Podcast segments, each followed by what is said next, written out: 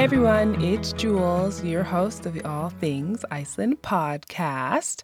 Welcome to this week's episode, which is all about the Icelandic education system. I had the pleasure of sitting down with Arnór Guðmundsson, the director of the Directorate of Education in Iceland. We discussed many things, including the different levels of education in Iceland, just as a primer for everyone who isn't aware of how the system is set up, as well as how the Icelandic education system compares with other countries, some challenges the Directorate is facing, like the continued decrease in literacy among Icelandic teenage boys. By touching on that topic, we kind of dived a bit into how the survival of the Icelandic language is threatened by English. You'll also get a chance to hear a little bit about Arnór's experience as a student in the US as compared to Iceland. Even though the Directorate of Education focuses on testing and producing textbooks for schools in Iceland, Arnór was helpful in giving an overview of the system. In addition to this interview, I have included some text about the history of the education system in Iceland, the list of universities here, and some answers to common questions about the education system in Iceland in the show notes. You can check that out if you're curious to learn more. If you are enjoying the podcast, please make sure you're subscribed and leave a review. For those of you who are active on Instagram, Facebook, and or YouTube, I post a lot of content there that doesn't get shared on the podcast. What's great about those platforms is that I get a chance to chat with listeners like yourself in the comments section and through direct messages, which I really enjoy.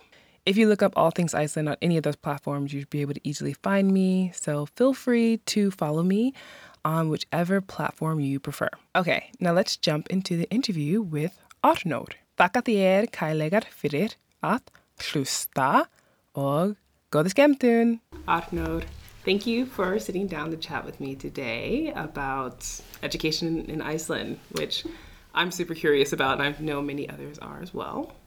Nice to be with you. Thank you. And I am curious, just to start out, before we kind of jump into the education system, just to learn a little about you, uh, why you're working with the Directorate of uh, Education here? Like, what made you interested in wanting to do this type of work? Yes, well, I actually started, did my studies, graduate studies in the US, in, in Minnesota, did my PhD in sociology there. And uh, when I came back, I started teaching at the University of Iceland. But I wanted to change, so I decided to apply for a job at the Department of Education with the government and stayed there for 20 years. a change became your career, essentially. yeah, kind of, yeah. Okay. And uh, for the last five years, I've been heading this Directorate of Education. Okay. It was set up five years ago, okay. four years ago, yeah.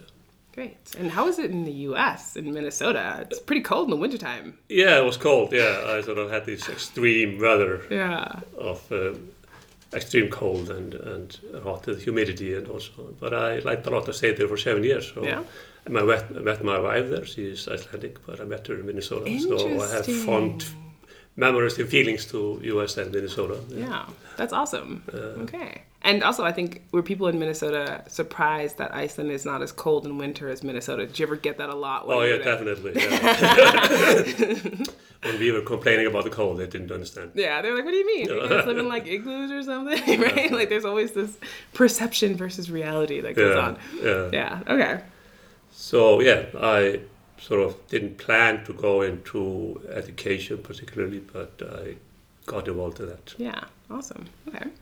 And just in terms of the education system in Iceland, I'm just wondering if you could explain how it's set up. So, like the different levels that there are for education here and just a little bit about those levels. Yeah. Well, in broad terms, you can say we have uh, what we call the pre-primary level, which is sort of age one to six. Okay. And at age six, they start first grade, which is uh, compulsory education. That's from one grade one to ten. Okay. So they stay in what you call grunnskóli or compulsory education from age six to sixteen. And that's compulsory. Okay like in the US, you have K 12, we have grade 1 to 10. Okay, got it. And uh, then we have what's called the upper secondary level, or mentaskóli, Mm-hmm. or framhaldsskóli, which is uh, four year, or used to be four years, is now regular three-year programs, Okay. and they're both vocational and academic. And then we have uh, higher education, which is, uh, say, maybe fairly homogeneous, uh, mostly academic Mhm. higher education institutions. We have seven of them.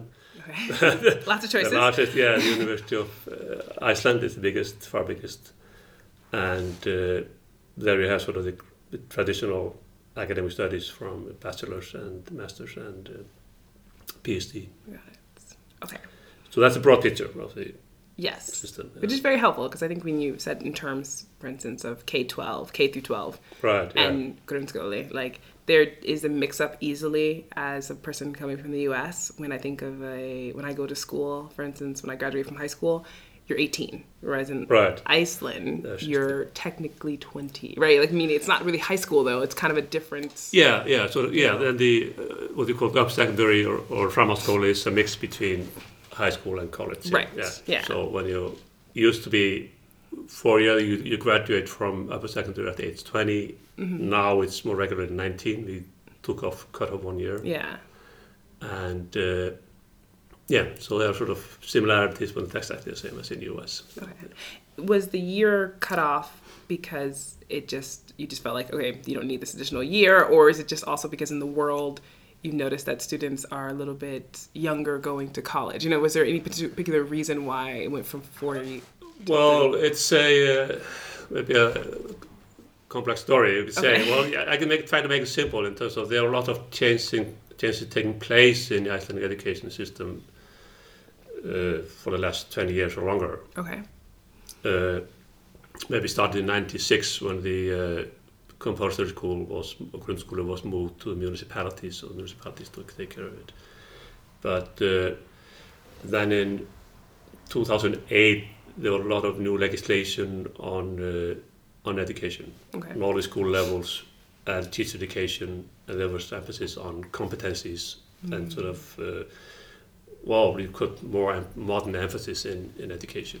So there was changes in the curriculum Yeah. following, and there was a sense that uh, you would have to uh, revise the curriculum and uh, have more continuity between compulsory and upper secondary, Okay.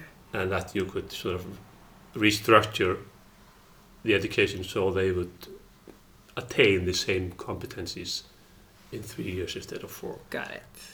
And it was compared comparing to every other Western countries, Iceland they had this sort of very long education Yeah. up to higher education level.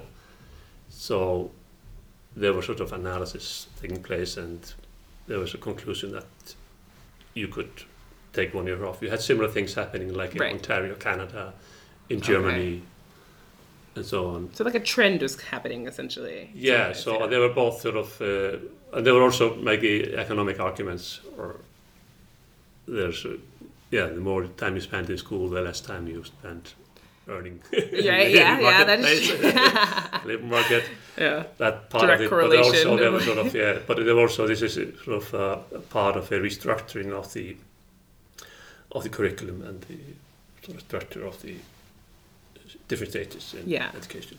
Okay, got it. All right. And I assume that technology is used quite a bit in the education system here in Iceland. I, I don't have any children. I have very young nieces and nephews. Right, so, yeah. so I'm getting to learn a lot here in this particular Okay. interview. Yeah. Um, but I'm just wondering, you know, how early is technology used, for instance, on like these different education levels? so you start kids out pretty early? Because I mean, at home they're using iPads and all these other things Yeah. and computers. So is that something that's really in, been integrated into the curriculum as well? Well, it's uh, I think it's mixed. Uh, I think there's a sense of uh, like you have in kindergarten in the U.S. There's a sense of before you start regular school, you need to be sort of playing and Right. uh, enjoy uh, sort of activities outdoors and uh, sort of sort of more broader personal development Yeah. aspect. So I and that includes a lot of the arts and so on in the school. The kids they draw a lot and they tell stories and uh, Yeah. so on. So I think I don't think you have IT used that much in pre-primary primary level or uh, preschool. Yeah. But and then how much is integrated in the uh, in the uh, compulsory level grundskole it might depend on municipalities. Hmm. You have some municipalities that introduced iPads for kids Mm. from age from grade seven or something, Yeah. ten or twelve. yeah, so. But uh, in other smaller schools out in the countryside, you had less.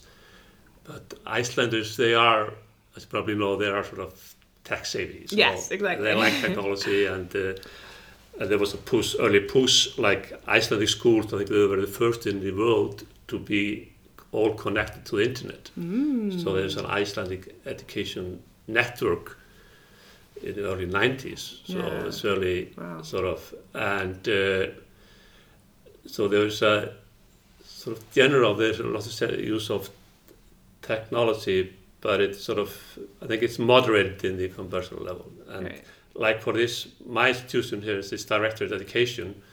We took care of publication of educational materials Mm, okay. for the conversational level because Icelandic is a small language community. Right.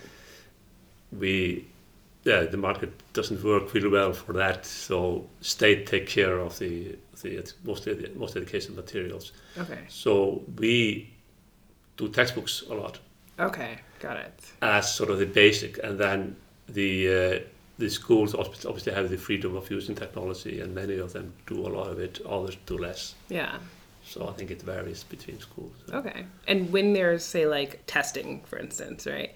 And let's just say you found that the schools that were using technology were uh, somehow testing better. Not to say that's the only metric that you would ever look at, Right, right? But just this idea, right? It's like, Right. would you then make suggestions or give um, any type of advice to maybe schools that need some other like lifting areas? And maybe, you know, hey, these schools are doing this thing. Maybe you should try this. Is that part of what you're doing here in this role? Or is it just providing Uh, materials and the schools kind of still having like deciding on their own?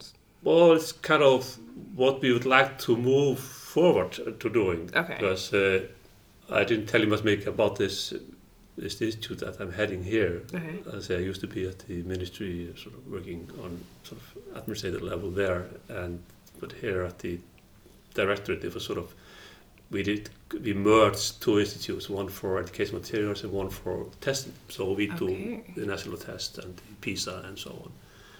But uh, there's a sense of that the schools are independent, and uh, traditionally we haven't had this role of advising on other methods or what emphasis schools should have. Yeah.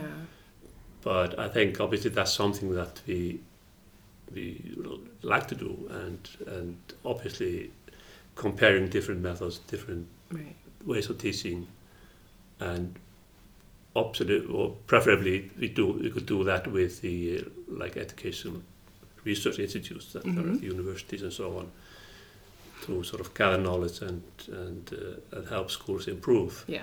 So you're But, evolving this. Yeah, that's evolving. We don't Okay. have sort of this mandate, you Right, say. by okay. Yeah, so it's, Okay. it's more up to the municipalities. Right. Yeah. But of course, I'm sure they're open to advice, or at least hopefully they are. Oh yeah, yeah. And we've been doing that. We had a literacy program going on now for four years, Yeah. and we do that in that area. Okay. And but it's not not been that focused on technology. We do electronic testing, and Mhm. uh, and we sort of help schools with that. But uh, in terms of the pedagogies and so on, Yeah. sort of these schools are fairly independent in, Okay. in that area. And Rick, you mentioned earlier, at least on the younger levels or lower levels, that there's a lot of like freedom for playing and drawing and everything. But on the other levels, is there any emphasis on creativity and kind of fostering that in within education here in Iceland? Uh, I think the culture is sort of in that, that area, and, uh, but that's mostly in the, the pre-primary and the compulsory. If you look at the like the compulsory level, the percentage of the hours that are spent in art and craft and so on, I think Mhm. it's fairly high Yeah. uh, compared to other countries. Uh, that changes somewhat in the uh, upper secondary or Marcus Farmaskoli. Yeah. Uh, and then in the uh, higher education, you have Arts Academy special arts schools, Okay. but it's not that integrated into the other colleges or universities. I think uh, that's something that we would definitely like to foster and Yeah. improve. But I think many would argue, okay, you have arts arts uh, lines or study programs like in up secondary level, but it's not integrated that much in the other academic regular academic programs. Yeah. But that, but that's saying that still, that we have a sort of fairly uh, progressive curriculum. Mm, In okay. uh, sort of, we had I mentioned this legislation we had in 2008. Mhm. That was in the spring of 2008. In Okay. the fall, we had the economic crash. Yes. so that obviously affected how how we were able to implement the new legislation Mhm. which was, as I mentioned, it was more like focused on competencies and uh, sort of what you would need for 21st century Right. skills and so on.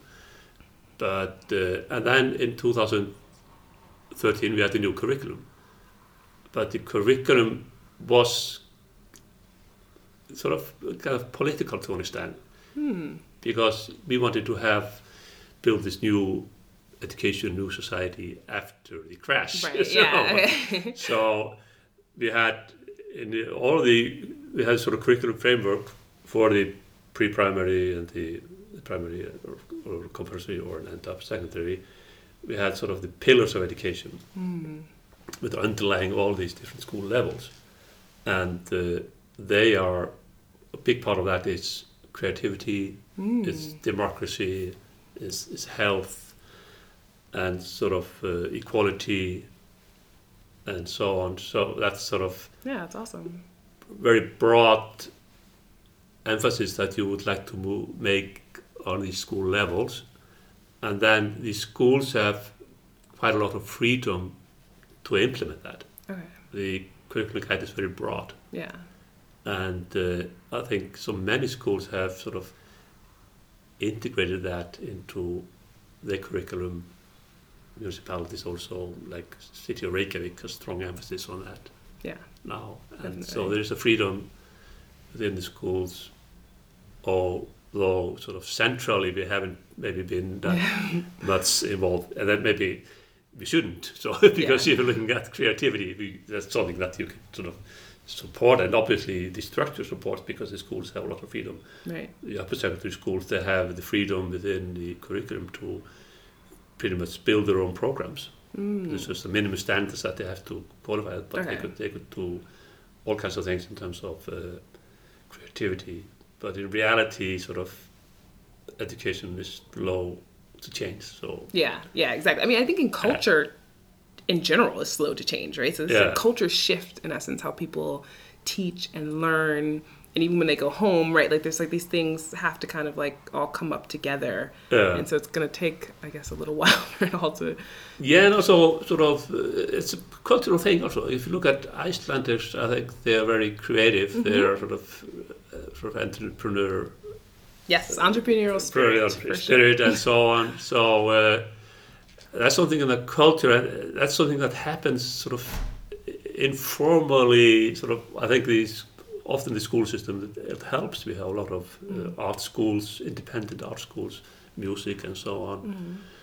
But there's a sort of sense that you have flexibility, uh, and you can. Uh, it's fairly easy. Well, traditionally, it's been fairly easy to uh, sort of maybe drop out of school for a while and come back and so on, and maybe do some of the what you're interested in in terms of arts and so on. Right. So there's yeah, there's uh, some part of it, part of the formal structure supports creativity. We haven't been doing much in terms of uh, producing educational material, or I'd like to do more testing of Yeah. creativity, but that's not, that's not something that we've been doing. So, uh, Okay, but it's more like it grows. It's a it's a flexible structure in the schools. It Yeah. grows sort of more like informally in terms of Okay. the creativity aspect. Yeah. So, yeah. Interesting, because I know that um, just to kind of give you, um, yeah, when you were in the U.S., right? Like, there's I always have to compare to some degree because that's my point of reference, right?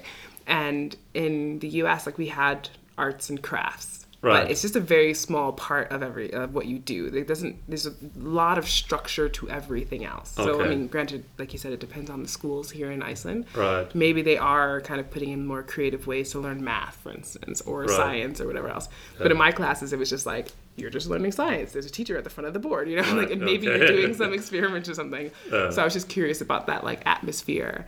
But um, as you said, Yeah. like it kind of depends on the school and Yeah, but I think it's been growing because of the curriculum. The Okay. curriculum supports that. that's good. sort of really, yeah, as and we have, uh, I think, progressive curriculum, and Mm-hmm. many of the schools have been sort of using that. Yeah. But it takes time and it takes resources, and we haven't had much resources to put into schools in, Yeah. for the last ten years. So, Yeah. uh, yeah. And the difference, though, between say like a private school and a public school in Iceland is what? Not much. not Uh, much. no, Yeah, and I think no. that's also really fascinating too. So it's like, why choose the private school if the public school is very similar, right? Um, Yeah. and I don't know the answer to that, but it is fascinating to me to hear about these different um, types of schools you can go to, and yet maybe there's a different philosophy that a school has or something. Um, Yeah, there's some uh, like for the pre-primary or the, or the play school, or they have schools with like special emphasis. Uh, like for uh, one is sort of traditionally very focused on the uh, uh, working differently with boys and girls. mhm. I've heard about this one. I find so, I like this idea. So just to kind of give the audience a bit of an background, if you can, just to explain it, what, what how they work with boys and girls.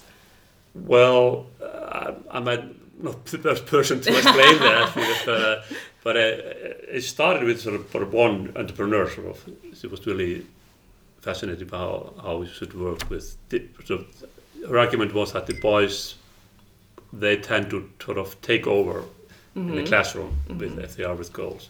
So you need to give the boys and girls sort of separate spaces to work in, and that and particularly support the girl to be more powerful and have the initiative and so on.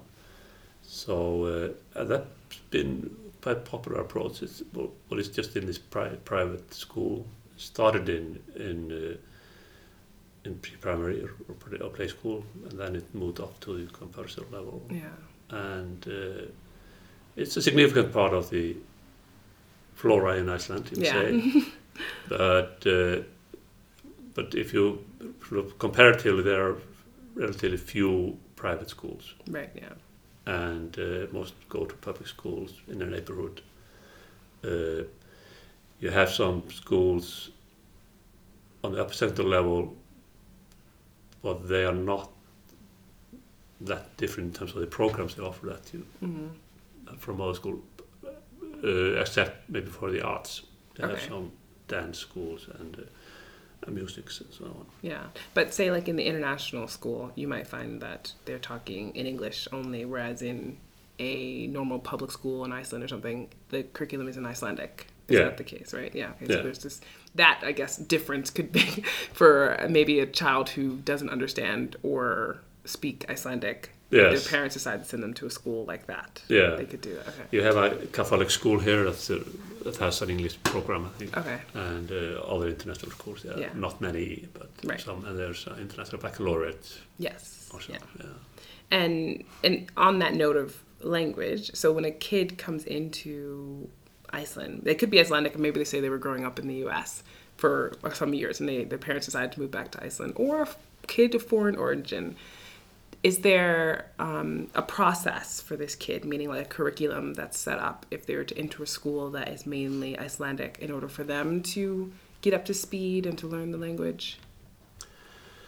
Well, there is a curriculum that's fairly new, and uh, traditionally that, that hasn't been much of an issue in Iceland. uh, but but it, for the last 20 years, you have sort of massive increase in the number of students of foreign origin. So like 10 times more than 2000 now than in 2000. So wow, yeah. it's a lot of, and now people are becoming more aware. But I think sort of sort of uh, well-defined formal programs are just starting in that area. Mm. So that's something. There's a lot of pressure to do something, and but still it's sort of different between the municipalities and so on. Yeah. So like the larger municipalities like Reykjavik, they have some structure, structure but but most the emphasis has been to have the kids part of the class and uh, Yeah. there are not I think very few special programs for initiation of Mhm. Okay. foreign students. So. So it may or may not be something that's working for like depending, like you said, on the municipality. It could be that they've thought about this or had to think about it more because they have Yeah. more foreign kids, but maybe out in the countryside, right? if a kid moves there, it's like, well, you're just kind of in the class now. Yeah. So, Oh, yeah. Yeah. so there really isn't like an onboarding process for a No, child that don't is- have this tradition like in the US. Right, yeah, so uh, Yeah. it's but it's developing. I think it's and it's uh, yeah you could expect to have more services like that. Is there any concern about teenagers who are talking English more than you know sometimes Icelandic? Or I know I've noticed a lot of kids that are using English phrases when Yeah. they're speaking Icelandic, which I find hilarious. To like to hear Icelandic and then you just randomly hear something like. I don't know. I can't think of an, an, uh, one of them right now, but it happens pretty often. Uh. and I'm just wondering, like in within education in Iceland, is there any concern about this shift towards sometimes leaning on English or using it more because it's quite popular and a lot of people speak it? Yeah, definitely. Uh, I think that's having a lot of impact. Uh, and Iceland is a very small language community. Yeah. So uh, we have this sort of old language. It's an old language. And it might not have developed as English sort of to reflect this modern world Right.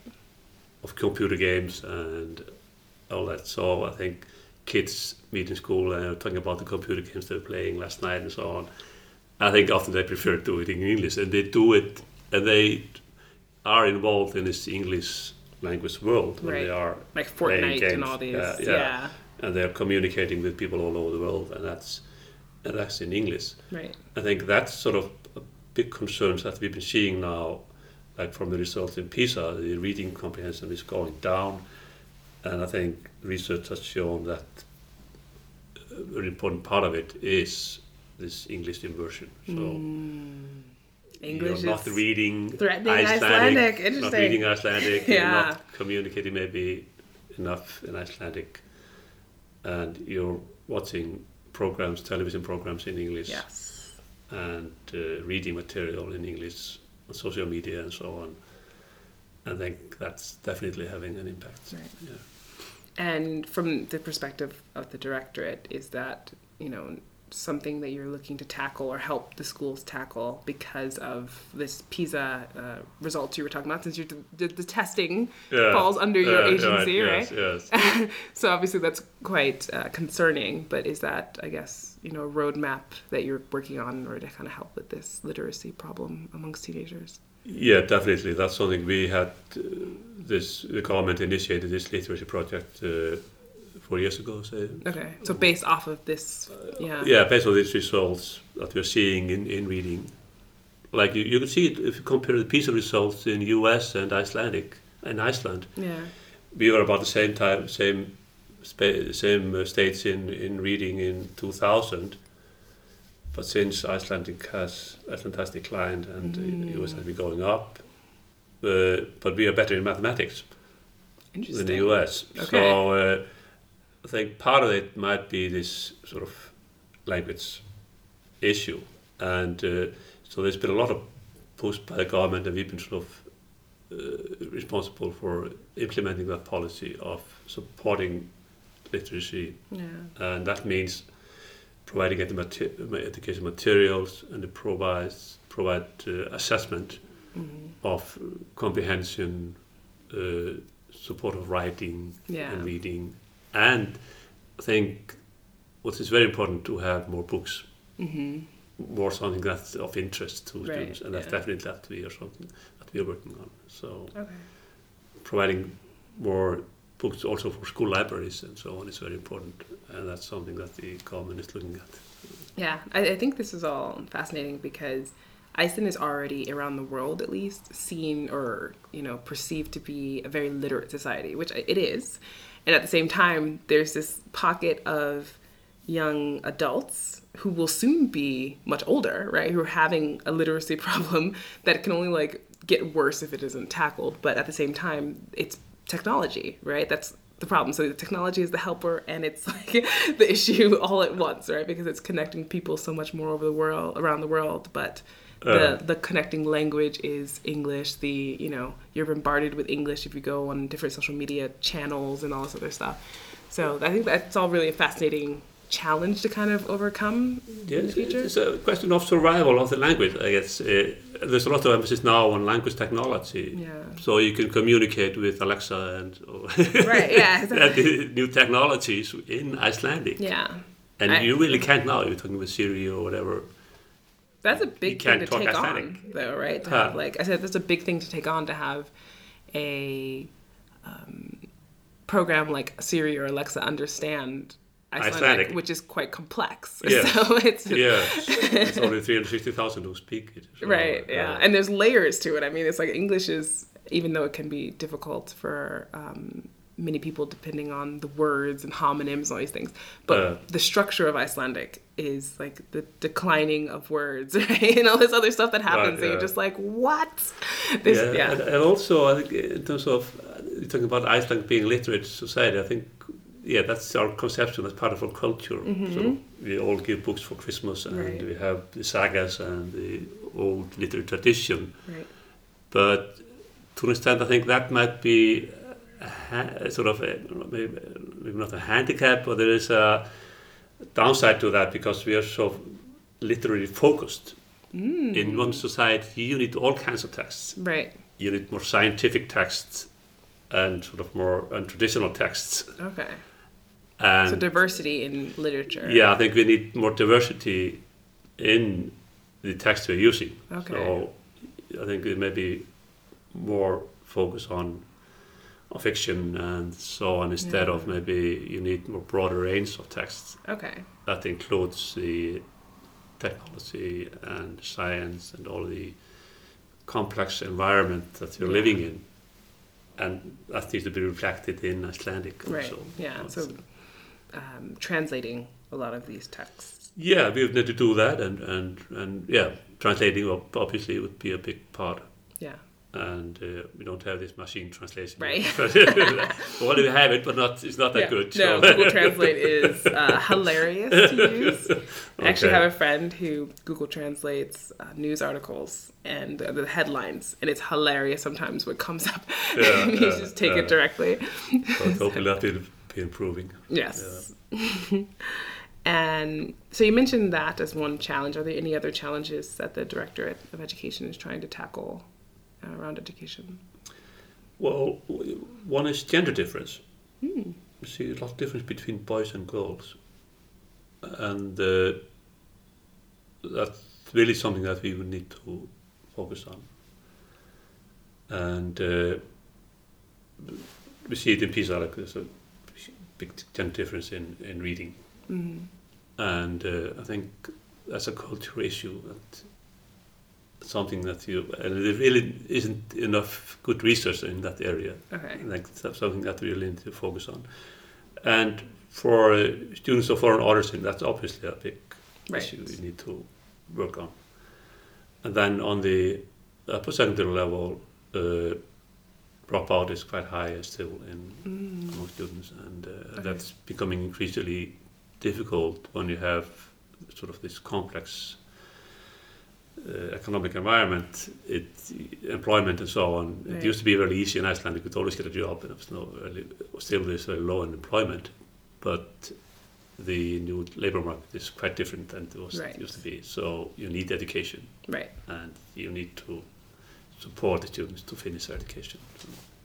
And what about on? I know you mentioned the vocational aspect, so there could be academic or vocational. Is there a lot of emphasis sometimes on vocational for students who maybe feel like they don't fit in to this academic, you know, environment? Is that something if say a student does drop out to kind of encourage them to take on a vocation so that they at least have um, a job that they where they have set skills that they can evolve over time? Yeah, that's a big emphasis also by the government now is Okay. to support vocational education. We had, as I said, uh, not that many, like 10 or 40 percent go into directly into vocational education after Okay. they finish compulsory level.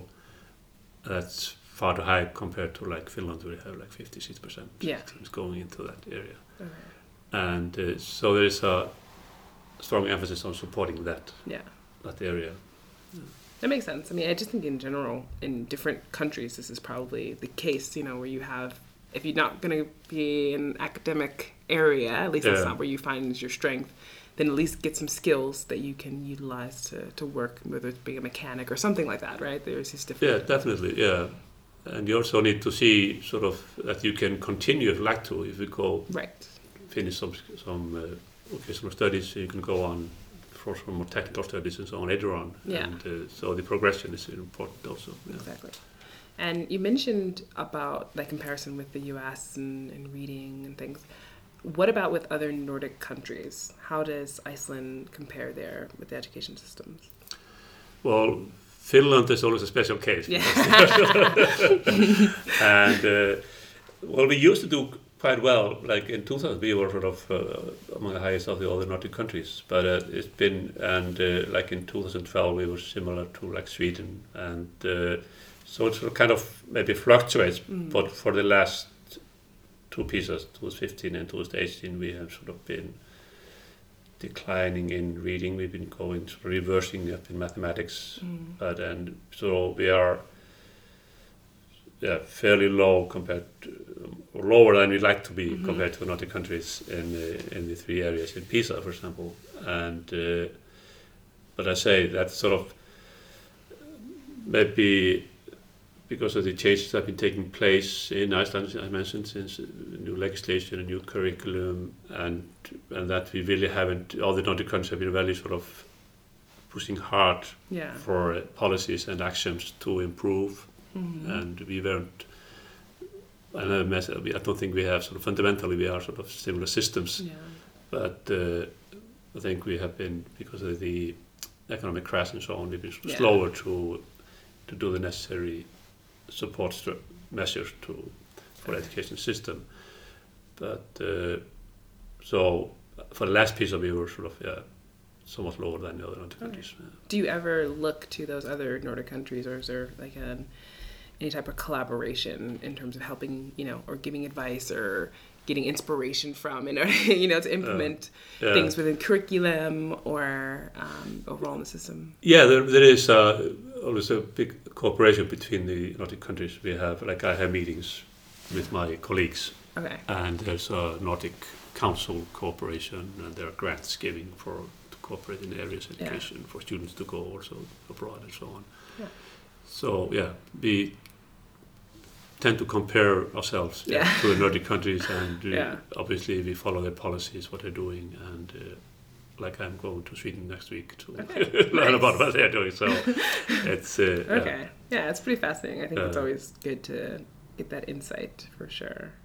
Yeah, and uh, well, it's sort of how the trends in education are. Obviously, we also also co- in cooperation with uh, like Ireland and uh, Mm. Scotland, Yeah. and, uh, and we look to Canada. And some of these trends are international, I think, Yeah. in education policy, and historically also uh, had. Right. Often they were saying we had picked something something from Sweden, but then you look closer, okay, it was originated in the U.S. So it sort of maybe came to Iceland via Sweden, or Right. yeah. uh, Okay. And I'm going to go back actually to your University of Minnesota days. Okay. roll back to the 90s. right, okay. because I'm just curious about when you were there, because you went to Háskóla Íslands here, Yeah. right? And then you went to the University of Minnesota.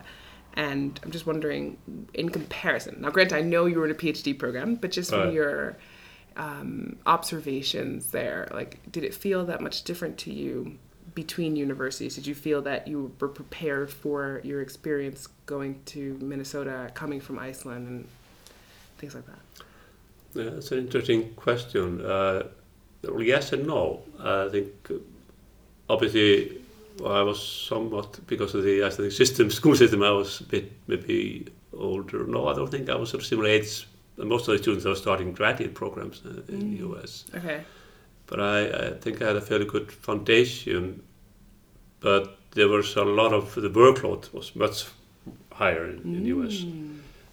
Mm. I remember I was just overwhelmed Okay. when I started compared to in Iceland. Yeah. Obviously, you had to sort of studying in a new language and so on. But it was very hard for the first first year, basically. Yeah. First quarter, I remember I just yeah, I was so so relaxed when I had the daylight time changing. This is one, I gained one hour. I was sort of ec- ecstatic. So, uh, but uh, the workload was much higher, and the and the uh, requirements were higher. Yeah. But that's part of it was because you were going into graduate studies. Right. But and they were sort of uh, yeah. But I think sort of there's greater pressure and and more work in. You say that in, in general. Yeah, for sure. And I, because I know of a lot of people who are interested in studying in Iceland, let's just say, right? Yeah. So I mean, I don't not to, to not to say that if you were to come from the U.S., you know, university studies to Iceland, that it would be a lighter load, but it's just it's different. It's right? different, yeah, yeah. And uh, no, I think obviously, yeah, I was there in the eighties, so yeah, yeah. so and that old. So it's I think the Icelandic system has changed also. Yeah, That- true. So you have a lot of more graduate programs offered now at the University of Iceland, Mm-hmm. and that sort of thing affects. But I uh, still think it's sort of uh, the Icelandics Icelanders could learn Mm-hmm. somewhat from be more structured and uh, more focused on their studies, and, uh, like in the US Yeah. and okay. they have more sort of they have these courses that you really have to do well in and you have Yeah. to meet the requirements to go to a next next course. level and so on. Okay. it's sort of uh, So here it's- different culture is sort of yeah Okay. but I, I'm not that familiar with the graduate programs here in Iceland to be able Okay. to compare it now Yeah. but that's sort of that was my sense when I started my studies Yeah. so but that yeah but then it maybe became more more relaxed when you got a hold of it after the first year so. Yeah. Okay. well, my last question for you is uh, one I actually ask everybody, which is, what is your favorite Icelandic word or phrase? Well, probably just that I'm uh, sort of thinking about the new year and so on. I say I like the sort of the word uh, bjartsýni. Bjartsýni. Bjartsýni. Okay. It's optimistic. Yes. Uh, Nice. optimism, uh, sort of. it's like uh, bright view. bright view. Yeah. Yeah. Liter- the Sort literal of- translation. Yeah, yeah. so uh, Yeah. Yeah, so you could coin a phrase in English, unwarranted optimism. I think oh I would say ástæðulaus er bjartsýni. Yeah. Wait, can you say a little bit slow? Ástæðulaus er bjartsýni. Ástæðalaus er bjartsýni. Bjartsýni, Yeah. yeah. Right. That's sort of the phrase I'm thinking about now. Okay. For the new year. Fair enough. okay. I think that's a good time to catch people too, because usually most people are excited in January about like what's ahead. Yeah. Hopefully by the end of January you still feel that way. right? It's the like Yeah. Then, well, you can also there's a discussion. Icelandic is a very sort of lively language, Mm-hmm. so we like to coin new words in Icelandic for foreign words. Like we have tölva for computer and Yeah. sími for telephone and so on. It's our old words. right. So now we're coining new words for the uh, climate change and so on. So Okay. loftlagsvá. Loft locks wow. sort of climate catastrophe and so Yeah, on. okay. So uh, that's part of what we're thinking. Yeah, okay. the new words yeah, in Icelandic. Yeah. Yeah. All right. Well, thank you very much for this interview. It was super helpful, just kind of getting this breakdown and also getting some insight from you on a professional and personal level about the education system in Iceland. Okay, fun talking to you. Thank you.